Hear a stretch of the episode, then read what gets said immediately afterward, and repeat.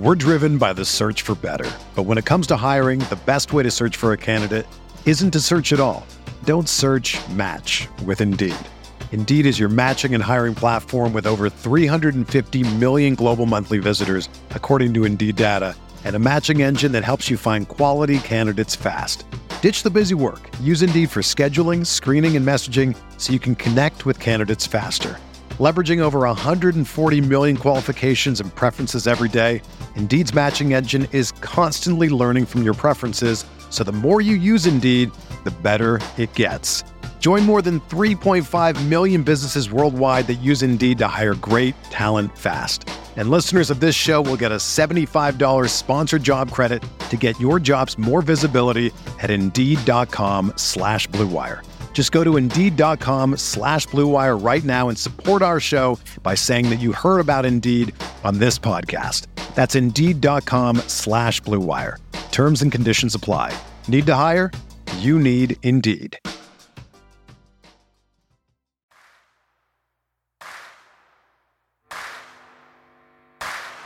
You're listening to Setting the Pace, your go to Pacers podcast with Alex Golden and Michael Facci.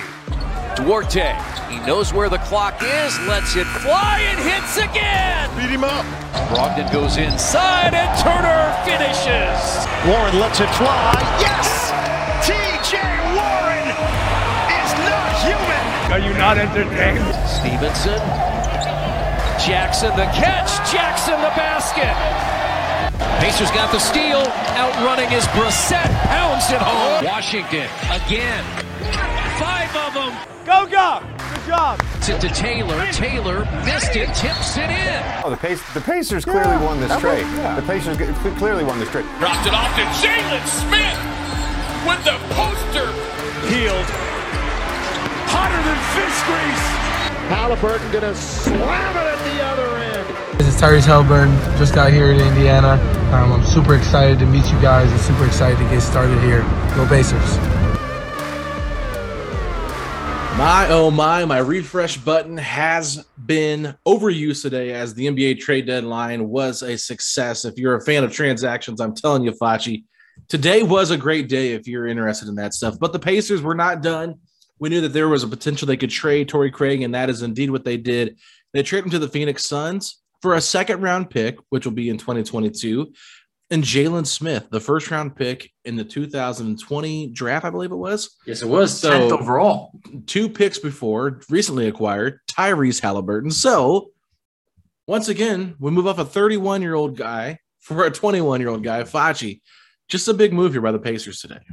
Love the move. This felt like the icing on the cake. Look, we knew that Pacers weren't going to do another like blockbuster type deal, but we talked about, hey, who doesn't fit this team moving forward? That's Torrey Craig. Torrey Craig, look, great guy. The signing didn't work out. Not his fault. The Pacers' dir- direction just completely is in the opposite direction of, you know, needing Torrey Craig for next year. You send him back to Phoenix, a place he's familiar with. Not only do you just get a second round pick, which to tell you the truth, I would have been fine with, you roll the dice on a guy that just two years ago was taken 10th overall. Now, Jalen Smith is someone that you and I talked about a little bit, felt like he could be had, but I love this move to throw another 21 year old promising young player into the mix here. It gives the Pacers just uh, enough options that if they want to pursue something in the offseason with Jalen Smith, they can. If they want to move on, that's fine. But this was another way to open up cap room for next year where the Pacers are going to be about roughly 26 to 27 million dollars available to spend, which is pretty exciting no matter what we do with it. Yeah, so I mean, if you look at what the Pacers did over the last week, here is the young assets they have currently on the roster. If you're looking at a rebuild, they have Isaiah Jackson, who's age 20, Tyrese Haliburton, Jalen Smith, Duane Washington Jr., 21 years old, Terry Taylor, Goga Bitadze, 22 years old, Oshae Brissett's 23, Chris Duarte is 24, Miles Turner, 25. I'm telling you, and I didn't even mention this, they have two first round picks in the 2022 draft, as well as the first, a very valuable second from Houston that they acquired in the Caris LeVert trade. So you're looking at one, two, three, four, five, six, seven, eight, nine, close to 10, 11 guys that could be under the age of 25 on next year's roster um, if everybody is retained that's mentioned there. So you're talking about a complete rebuild here, Facci. And I think that getting a guy like Jalen Smith just adds more fuel to the fire in terms of, hey, we are embracing a young team. I love it because I can get behind this, and I feel like everyone else can get behind this. And if you can't, maybe you're just being a hater right now because this is a team that is stockpiled with young talent, even the undrafted guys that you mentioned. The Duane Washington Jr. is like right over there. I mean, fantastic. Terry Taylor. I mean, those those were great finds by the Pacers, and they've had in the past they've done well with developing, you know, guys that might not have been as successful somewhere else. Uh, yeah. and, and, you know, the Jermaine, Jermaine O'Neal comes to mind. I mean, just, I mean, even Jalen Rose was the most improved player of the year in Indiana. I just feel like right over here, look, my expectations aren't huge for for Jalen Smith, but why not roll the dice on the guy that was picked 10th overall just recently? But Alex, one thing that you also left out, the Pacers have three trade exceptions. One of mm. them's 10.5 million, one of them's 7.3 million, and one's about 2.3, which I'm not expecting much out of, but it's just more options over here. And right now, the Pacers have a ton of options, and this rebuild and, gaining the fans' trust, it's not going to happen overnight. But now we have something exciting brewing here that it's we're not strapped for cash. We don't owe draft picks to anybody. This is these picks, these assets that are all ours. These players can develop together. There is no rush. There's no window to win now. So the most exciting thing is going to be watching this core gel together. And I, I, you know, I had to go into the office today. It's the first time going in the office in about a month, but the trade deadline was going on. I'm not gonna lie, I hid. I hid because so much stuff was going on. I just sat there so excited. And in a down year for the Pacers to be able to get excited again, man, it means a lot. And I want to tip my hat to the front office. No, they did a great job. And so just looking at the the week and what went out and what came in. So Two second round picks went out along with Jeremy Lamb, Justin Holiday, Torrey Craig, Caris LeVert, and the big one, Domantas Sabonis. What came in was a Cleveland 2022 first, a Houston 2020 second, a Phoenix 2020 second. I believe the Utah 27 second stayed here with us. We also got Tyrese Haliburton, Buddy Hield, and then three expiring contracts and Tristan Thompson, Jalen Smith, and Ricky Rubio. If you're giving the Pacers and their front office a grade for how they did in this trade deadline to try to re- you know, rebuild, retool this roster. What grade are you giving them, Fletch? Yeah, I'd say to tell you the truth, if it's not an A, it's at least a B plus. Um, yeah. because right now I don't know. I mean, there's not a bad contract left on this team that you could have traded. Like you couldn't trade Brogdon. You couldn't. No one's touching McConnell. He's out for the year essentially. Like at this point, I, I felt like, you know, why not let Miles be the sole center before just moving him? Like give him a shot there. So I felt like, man, overall, we have so much flexibility moving forward. Uh, I'm, I'm going to say i I'll go in the middle, an A minus. Yeah, I'm just going to give him a solid A here, you know, because really the only player that I'm really sad that we lost in this whole entire thing is probably Domantas Sabonis. Of course, of course. Not, I'm not upset about Lamb, Holiday, Craig, or LeVert. You know, I mean, these are guys I was very happily ready to move on from. Two second round picks, that doesn't really do anything for me, especially since we got three back. So, you know, getting that Cleveland first was huge. Getting Haliburton's huge. Then getting off all the, the money that we had for next season and, and Craig and Holiday, Sabonis and LeVert for expirings and Rubio, Jalen Smith, Tristan Thompson. I mean, that's pretty big stuff right there. So, you know, I'm I'm intrigued by that. I'm also intrigued by what they do moving forward with Malcolm Brogdon and or Buddy Hield if they if they decide to move on from them. They, they just have so much ways that they can go with with the flexibility they have. It's just unreal. So, you know, I'm really excited, Facci, about the direction of this team and, and of course this young core. But I just want to see now that Rick Carlisle's got more players that fit his style, how this team looks differently the rest of the season. I mean, I'm not wanting them to win a bunch of games, obviously, because I want that draft pick, but I still I still want to see exactly how Carlisle goes about continuing to retool and tinker with this roster as he tries to find the right pieces that go together. Completely agree. Because look, I don't want to get like slaughtered out there because you do want to be able to believe in this young core. But yeah, I'm fine if at this point now they're a tough out. This is where it's okay to be a tough out because there's no expectations and it's a young team. Being a tough out with a team that, you know, you're like a million dollars below, you know, paying the tax, that's not where you want to be. So at this point, it's it's all an experiment. It's just like, hey, just just get a lot of young guys, a lot of playing time and figure out who's going to be there. Now I feel like it's evident over the past week, Carlisle has had his fingerprints all over these decisions and this yeah. Pacers team. And, you know, to be honest, it had to happen. It had to. I mean, I, I don't think you bring in Rick to all of a sudden not let him call some of the shots. So I think that the moves that they made, they were all necessary. And the players that are left are, are players that I think you can watch grow into something special. Mm-hmm. So for that, I'm really excited. I just got to say one thing though. I felt like we haven't put the full respect on Tyrese Haliburton's name yet. And this guy, just to put it in perspective, all rookie first team just last year. Alex, if you redrafted last year's draft class, there's a chance that he's picked third overall behind LaMelo Ball and Anthony Edwards. I oh, mean, yeah. Yeah. He's this, special. A home run pick here, a home run trade. So just 21. I mean, wow. I, I've just, I mean, I've started like over the past 24 hours, I've really been diving into Haliburton numbers and everything. And just over the last two months, averaging 16 and a half points, 8.5 assists, shooting 49% from the field and 44% from three. I mean, how do you not get excited about that? So, whew, man. and, and here's what I'm going to say we play Cleveland tomorrow on Friday, whenever you're listening to this.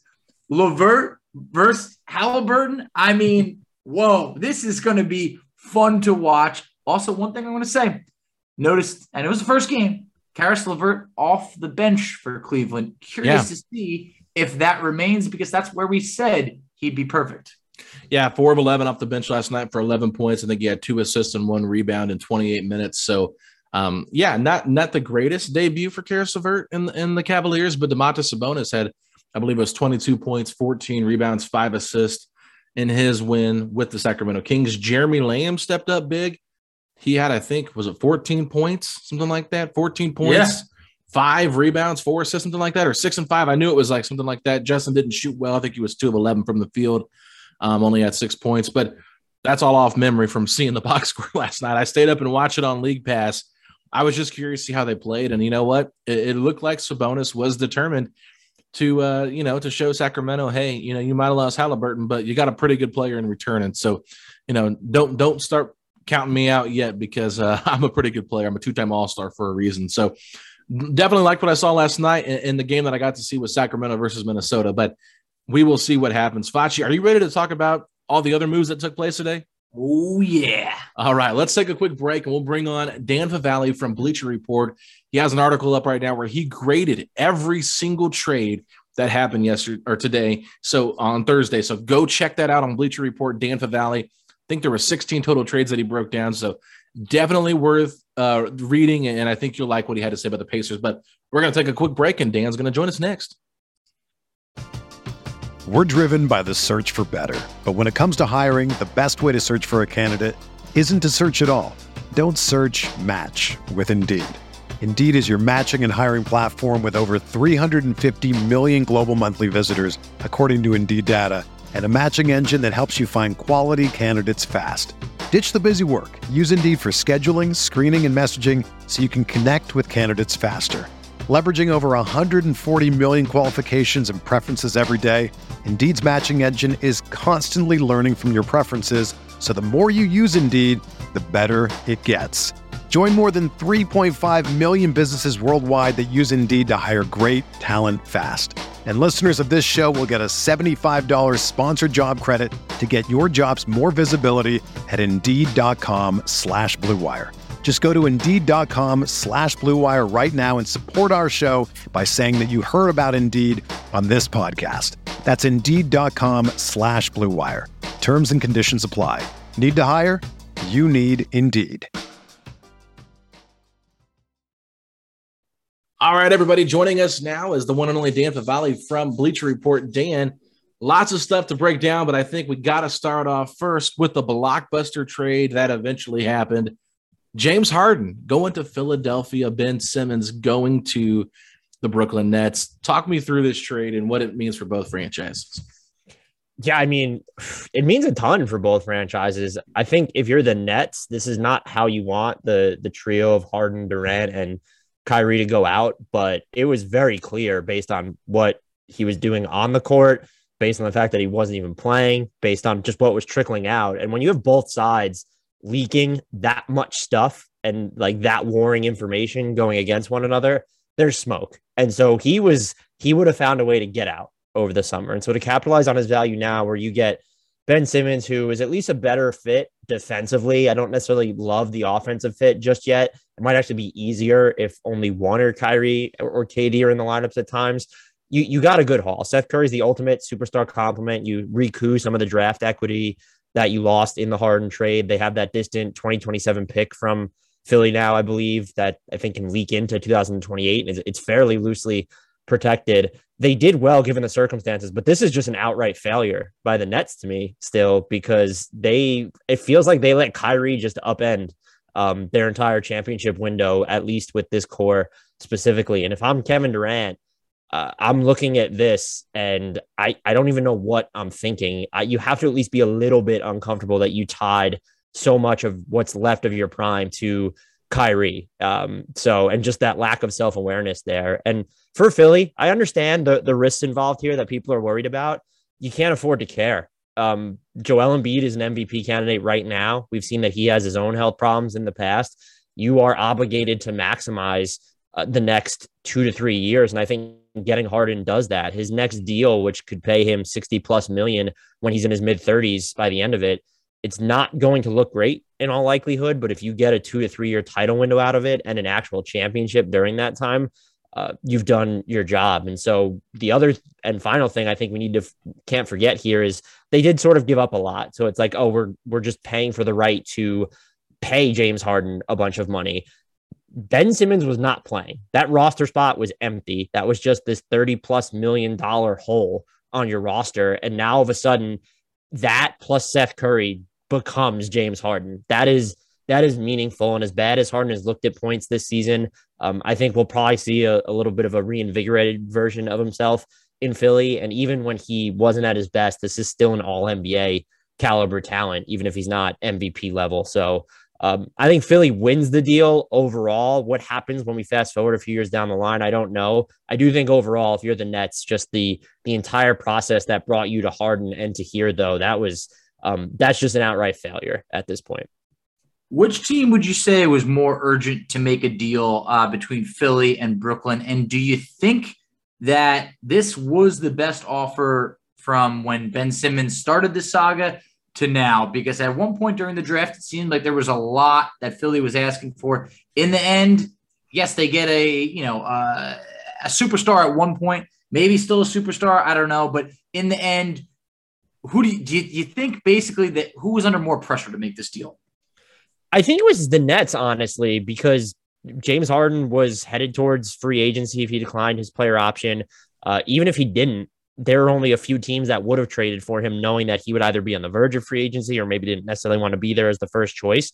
Ben Simmons not playing, didn't do anything for his trade value, but still has another three full seasons left on his contract. And you know there were other deals out there because he has so much time left on his contract. Even if you had to settle for a package based around picks and prospects that you then had to turn in um, to that star you wanted or just a higher end player, uh, you were, I don't want to say you were in the driver's seat, but you had more options than Brooklyn did with Harden. And the other important thing there is that Morey's point has now been proven. If you wait long enough, there are going to be stars that become available. And this James Harden acquisition is on the extreme end of the spectrum, but just think about what we also heard uh, leading up to this is the you know before Bradley Beal's wrist injury, like there was weird chatter coming out of there. Um, the Kings were very open to moving De'Aaron Fox at one point. It just didn't seem like um Philly was interested. So and then Dame in Portland, like they tore it down, and they can say they want to rebuild around Damian Lillard, but he's in his 30s, and they have now tethered their rebuild entirely to just a theory because they don't even have like building blocks in place. They have cap flexibility. They've restocked their draft equity a little bit. and Morey could have continued to wait. Maybe, yeah, you end up not punting on this season, but saying, yeah, we'll make the playoffs. It'll be cute. It'll be fun. We won't win a title. Uh, you still would have had other options. And I think the Nets, as soon as Harden won out, uh, it was Philly or bust for them. And even though he couldn't leave for nothing probably over the summer, just given how finite the, the cap space market is and the teams that actually are super flexible, he would have found a way to get somewhere. And so I think they were smart to at least recognize they needed to make this deal rather than risk submarining his value leading into the summer. Yeah, no, it's definitely one of those things where it's uh it's it's cool to see that this deal got done so we can quit talking about it.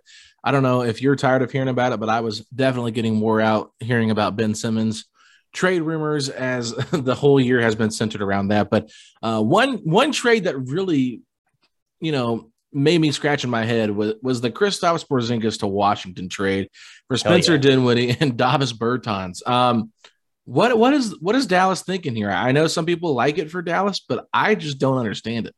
I can I, I want to know why people like it for Dallas. Um, I think you need to to think about like just what what is happening here. I know Kristaps Porzingis' value is not where they would have wanted it to be when they first acquired him a few years ago.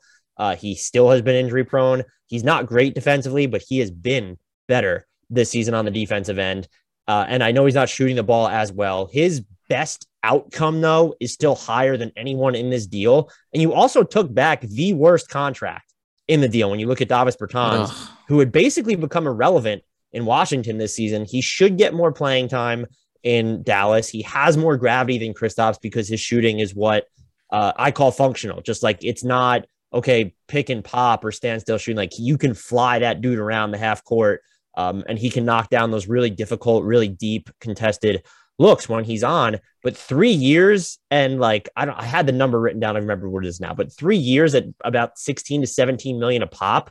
Um, that is a lot for a guy who was like the 11th or 12th man in Washington's rotation by the end of this. And then you got Spencer Dinwiddie, who let's just forget that they could have signed him with cap space rather than giving up Kristaps to take him back now or giving Tim Hardaway Jr. that contract that I think, you know, even though um, he had a great year last year, Tim Hardaway Jr., people kind of understood that was a little bit of an overpay and an outright risk.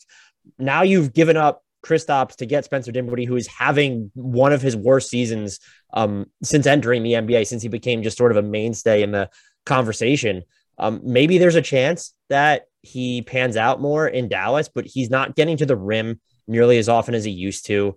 And if he struggled to play off of Bradley Beal, I know Jason Kidd has been, um, from what I've seen, more willing to nudge Doncic off the ball. But I also haven't seen enough from Spencer Dinwiddie to think that you nudge Doncic off the ball to give him more control, especially when Jalen Brunson is still there. So is this born from fear that they might lose Jalen Brunson in free agency? Were they just so dead set on, all right, let's turn Kristaps into two two salaries basically because that's what they did, and that'll somehow make it easier for us if we need to make residual moves to keep Dorian Finney-Smith, who they already extended, and then Brunson once he hits free agency. I honestly don't understand the logic, and I think some people have pointed out there's like a clear path to them getting cap space soon.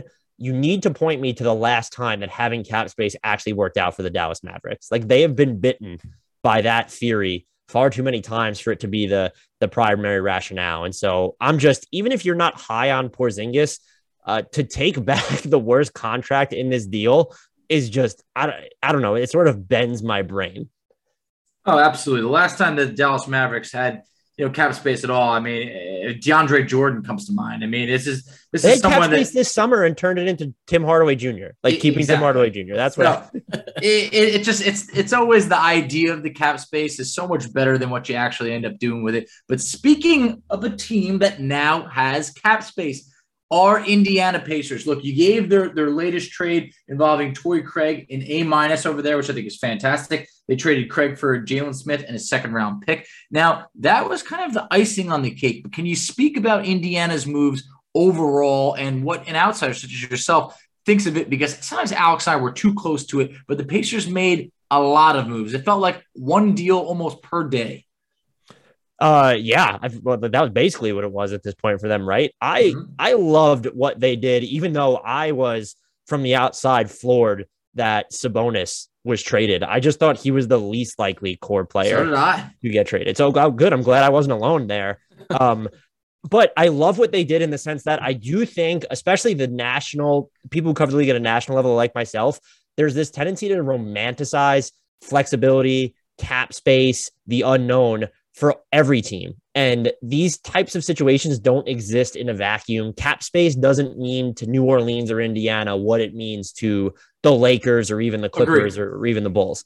And what Indiana has done here, um, they haven't torn it down fully, but they've also just given themselves so many options. Um, you can, uh, I know I've talked with Alex about this on the side, like you could technically still keep Malcolm Brogdon. He is, you could be concerned about his health, what he's making, his age, but he is more plug and play than like this super uh, polarizing guy who's going to cannibalize a ton of possessions on the offensive end. The same with Miles Turner. Um, you can now extend him more easier because he is the lone big, and you move forward with Haliburton, Duarte, flexibility, and then this year's first round pick, which as of right now, you have a good chance of being in the top five. And so even in a draft that's considered like sort of fairly weak, people are growing increasingly high on the higher lottery guys. And the, the Pacers are right there. But you also are in a situation where you can tear it down because you have like sort of a directional um, I don't want to call them a te- like him a tent pole star, but you have a directional building block in Tyrese Haliburton. I think people undersell him when they think that he's going to be like just a really, really good NBA player, a fringe star. Uh, do I think he's going to be the next Chris Paul? No. Am I worried about his passiveness on the offensive end sometimes? Sure. But he is in year two, at the age of 21, one of the most efficient off the dribble shooters already in the NBA. He is an understated playmaker. There's a different and varying cadence to his game. And he's someone who's not going to hurt you on the defensive end. You now have, if he's not your entire direction, he can be sort of a co direction with however you view Duarte, but mostly with this year's first round pick. So you just have so many different avenues available. If you want to keep tearing it down, sure. If you want to just let this season play out and then continue to try and just I don't want to say go all in, but be more of the win now team that we've known the Pacers to be, you could do that. You could strive for something in the middle if you're looking to kind of strike a trade or if you're looking to um, use your cap space on guys that are going to help you. You could carve out even more cap space if we really think about it, knowing that there will be teams that want Buddy Hield, there will be teams that want Malcolm Brogdon. So I like what they did because they committed to a direction without really committing to a direction. They're not caught in lurch. They've really just opened up so many different avenues um, that are not only worth exploring, but that they're adequately now armed to maximize moving forward. And that's really tough to do to dredge up that many different options almost overnight, just because of like they they made all these moves in the past week. Yeah, no, definitely. And, and it's one of those things where it's like you just realize how much flexibility this Pacer team has now once they were able to kind of shake this roster up and like you said, there's somewhat of a direction now. A lot of young players on here, but some of the older guys, like the Hields, like the Tristan Thompsons, who's expiring, like Malcolm Brogdon, they can, you know, easily be moved in the offseason if the Pacers want to continue going this uh, direction. And, uh, you know, and, and, we'll see what they do the rest of the year because obviously losing games is still probably the ultimate goal as they want to get the best draft pick possible um, in, in, the 2022 draft. But I want to go back to uh, some other teams around the league and I want to look at what the Boston Celtics did. Um, they were able to acquire Derrick White from San Antonio, which I thought was an interesting trade. And they also bring back another familiar face. It seems to be what Brad Stevens likes to do and Daniel Theis. So can you talk me through those two moves that they made today? Yeah, the um they did a lot of stuff today. They even like the Bol Bol and PJ Dozier trade. Oh, yeah, they cleared two. Too. They cleared two roster spots, and they cleared another two roster spots as part of the Daniel Theis trade. Um, I think they have five empty roster spots, which is unheard of in the middle of the season, and it makes me think that they know something about how the buyout market is going to play out in their favor. I think for the most part, I like what they did. Uh, Theis's contract is not great. He's making a brown non-taxpayer mid-level money. Has two more guaranteed years after this one. wasn't even playing in Houston. I think they realized like WTF? Why do we why do we sign this guy when we have Christian Wood and just drafted Alperen Sengun? But he's someone who helps you as a backup big, or maybe he's a trade chip just because of his medium-sized salary moving forward. Um, also, Robert Williams the third is cheap enough in his extension that you can justify paying uh, Theis if he's going to perform for you. Horford's only on the books for one more year at most. Uh, I'm assuming they guarantee his salary just because it costs so much money to tell him to take his ball and go home. So that was I, I, found that move interesting. I, I, just I can't figure out what necessarily the impetus was other than we don't want Dennis Schroeder on this team. Um, we know Daniel Theis, and after acquiring Derrick White, we wanted to just make sure that there was nothing clogging up the pipeline in the back court.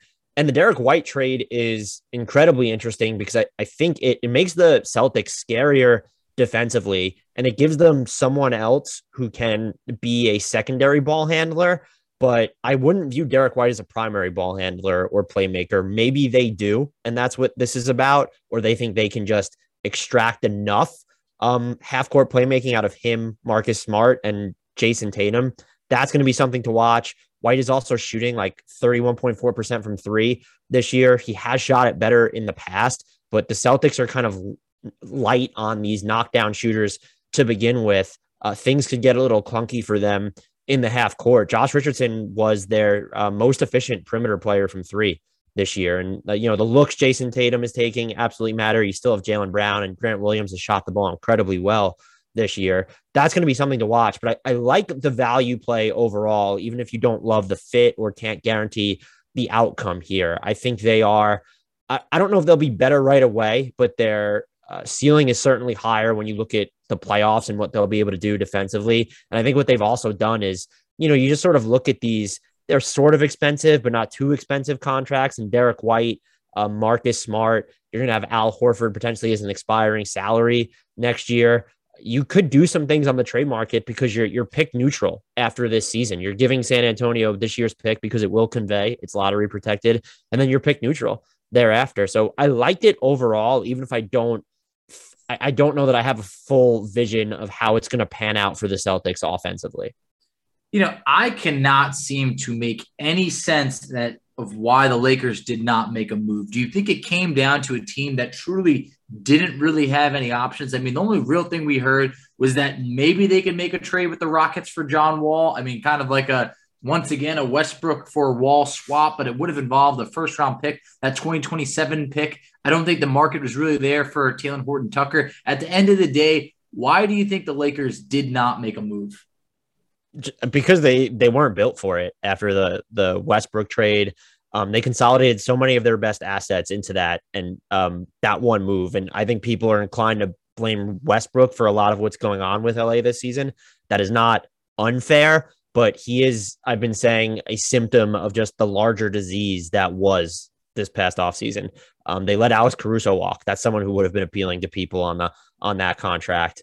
Uh, you know, you keep Talen Horton Tucker. You decided not to move. I mean, if we just go back further to last year, their decision not to include Talen Horton Tucker and to trade for Kyle Lowry. I mean, my God. And now you looked at their roster, they just didn't have a lot of salary matching potential. Um, they are so limited in what they can send out in picks. And Russell Westbrook makes so much money that it, it's hard to strike a midseason deal with most teams because they need like three or four players just to accept his money back. I think even if they were going to make a move, the Russell Westbrook stuff, the end game always sort of made sense to we have to play this out now into the season. It'll be easier to move him one as an expiring contract, two over the offseason when teams are more flexible with their their roster spots, and three when they have more um, I don't even know what the word to call it. Let's call it optionality with their draft picks. Um, they can now trade two future picks in 2027 and 2029 if they want, and then include two swaps in 2026 and 2028. I don't know if any front office executives are going to be chomping at the bit to acquire a 2026 swap slash 2027 pick as the soonest, most immediate primary assets in a deal. Um, but I do think that it allows them to maybe take some bigger swings over the offseason. They needed an injection of talent. They just there was no feasible way for them to to probably get it short of just overpaying something. You know, could they have given up that 2027 first for Eric Gordon? Maybe. Uh, but what is that? You know, he helps you this season, but you're short circuiting your future for like not even any type of long term stability. And you have to at least consider that a little bit, regardless of how win now you are with LeBron. Yeah, and the Lakers are definitely a hot mess right now, losing to the Blazers um, and, and uh, the team that's trying to completely rebuild on Wednesday just kind of tells you where they're at. And Frank Vogel, it looks like, you know, it, it feels like it's going to be, you know, counting down the days until he is no longer the head coach there. But I, uh, I want to transition a little bit, not, not, not talking about specific trades, but I'm curious. Um, I don't know if you like to rank things or not. I know you like to give grades, so I'm going to have you rank here if you don't mind. Um, rank your top three most impactful trades that happened this deadline. Yeah, um, I think the Harden Simmons one has to be at the at the top of it. Um, and I think even if you were to separate like the sides of every deal, those are probably like the two single biggest impact moves, regardless. But the the Harden Nets deal for sure.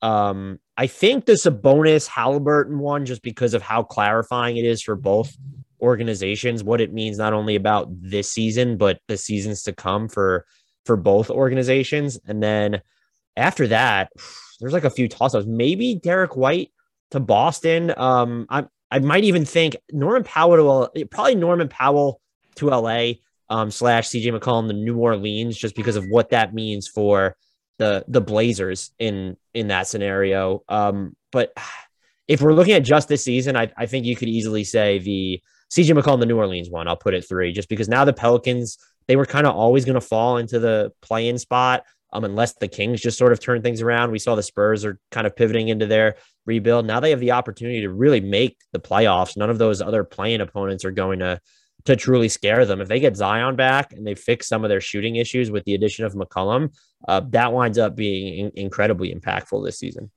Were you shocked to see the top three teams in the East? Well, I, I guess Milwaukee did make a move. They, I believe, they got Serge Ibaka, but uh, the Miami Heat Chicago Bulls. I mean, those are two teams that are right at the top of the East, but did not really make any moves, you know, other than uh, KZ Okpala got flipped for a second round pick. I thought that would have turned into more because of the protections on the first round pick with OKC changed. But was it weird to not see the Heat or the Bulls make anything substantial? For the Bulls, I didn't think it was weird just because of what their season sort of turned into. You have Lonzo and Caruso banged up at this point uh, the emergence of Ayo Dosunmu kind of made it so that you didn't need to rush a trade for Patrick Williams when he's he's injured. Uh, I think they've said now he's actually going to return this season, so maybe he becomes an immediate part of your core, or you're just able to build up his trade value a little bit to make a a bigger move over the offseason. It kind of made sense as urgent as their window is now uh, that if they couldn't do anything on the margins, maybe get a backup big or pick up another reserve wing. They probably believe they could be players in the buyout market for those. That didn't surprise me. The Heat, for sure, as you you point out, I if you told me that Milwaukee or Miami was going to be one of those teams would make a move, I would have picked a real move, not the KZ Okpala move. I would have picked the Heat just because why amend the protections on that first round pick now uh, if you're not going to make an aggressive play? They can still obviously do things over the offseason, but I just you know, amending that pick is a lot to give up. And I know it created a, a roster spot so that they could, um, you know, convert Caleb Martin from a two way to a regular deal. And that in turn will ensure he's eligible for the playoffs. But you could have still gotten rid of KZ Okpala without having to amend the protections on a on a first round pick where, you know, it was lottery protected beginning in 2023 and it, it would have conveyed. Like if we're just looking at the Heat's window right now, they've punted it to 2025 and then it has the chance to be, I think, unprotected in 2026. You've tethered a lot of your core. I know Tyler Herro and Bam Adebayo are young, but Jimmy Butler's 32, Kyle Lowry's 35, PJ Tucker's like 80 at this point. So, yep. um, yeah, PJ Tucker's played well, but again, he's he's on the older side. So I found it fascinating that they decided to amend the protection uh, protections now, just because that wasn't a situation to me, at least, where OKC wouldn't have been open to to doing that later. All right. So my last question for you here, I'm going to bring it back to the Pacers since this is a Pacers podcast. Uh, it's a two part question. I want to talk about their their center position. Obviously, the rumblings all all during the season where that Turner was going to be the one that was traded. You even said yourself you were shocked that Sabonis was the one that was moved. So, number one, do you think that Turner is the long term answer at the center position here, or do you think there is still potential that he could be moved and how likely do you think it is that Tristan Thompson is actually bought out by the Pacers instead of remaining on this team for the rest of the season? Uh, yeah, I'll start with Tristan Thompson really quick. I think he definitely gets bought out, and we were just talking about a team that could probably use him in Chicago. Needs to sort of upgrade their backup big situation, excuse me, or, or Denver if they want him. Um, with Miles Turner, I'm kind of done predicting what the Pacers are going to do with him because he seemed like good as gone for the past what three or four years. It feels like it.